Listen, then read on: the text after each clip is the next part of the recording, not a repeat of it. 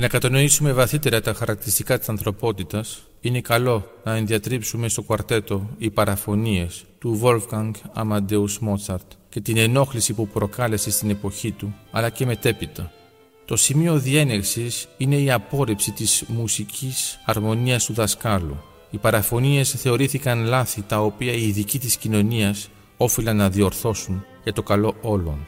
Όμως κανείς δεν μελέτησε το έργο του, διότι αυτή η τεχνική είχε ήδη χρησιμοποιηθεί στο μαγικό αυλό, μόνο που εδώ ήταν σε ένα πλαίσιο σχετικά ξεκάθαρο και πάνω στο θέμα Ordo ab Chao.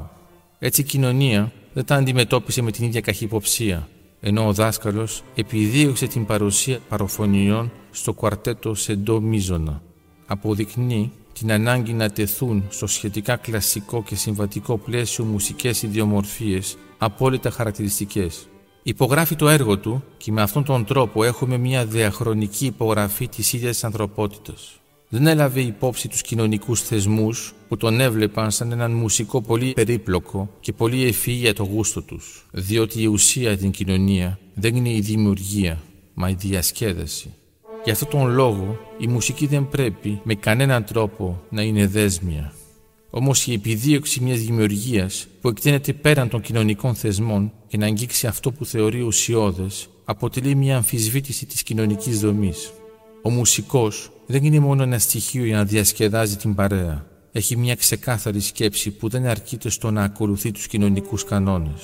Αποδεικνύει την ανάγκη να εκφράσει κάτι βαθύτερο, έστω και αν αυτό δεν είναι άμεσα προσβάσιμο από την πλειονότητα. Αυτό δεν σημαίνει ωστόσο ότι γίνεται οπαδός του δόγματος που επιβεβαιώνει ότι η τέχνη είναι μόνο για την τέχνη, διότι αυτό συνιστά μόνο και μόνο μια μορφή εξειζητημένου σολιψισμού. Το παράδειγμα του Μότσαρτ σίγουρα δεν είναι αυτού του τύπου. Η αναζήτηση του Μότσαρτ δεν είναι μόνο εσωτερική. Λόγω της μεγαλοφυΐας του ήξερε πως δεν χρειαζόταν να αναλύσει τον ίδιο του τον εαυτό.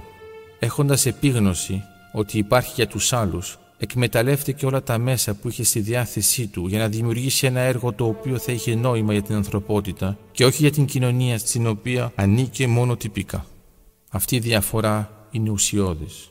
Η ευφυΐα επικοινωνεί ή πιο συγκεκριμένα προσφέρει σε όλους, έστω και αν μόνο μερικοί μπορούν να έχουν πρόσβαση στο έργο της. Επιπλέον, χρησιμοποιεί τα έργα των προκατόχων της, αντλώντας απευθείας από τις πηγές για να αποφύγει την επίδραση των κοινωνικών κριτικών που δεν παύουν να κρίνουν για να ερμηνεύσουν με τον δικό τους τρόπο το έργο του.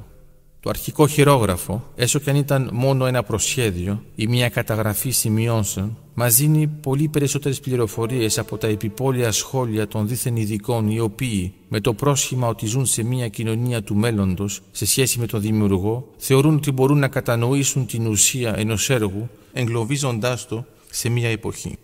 Όμως το έργο μιας ιδιοφυΐας δεν ανήκει σε καμία κοινωνία. Είναι μόνο και μόνο ένα απαραίτητο στοιχείο της δομής της ανθρωπότητας.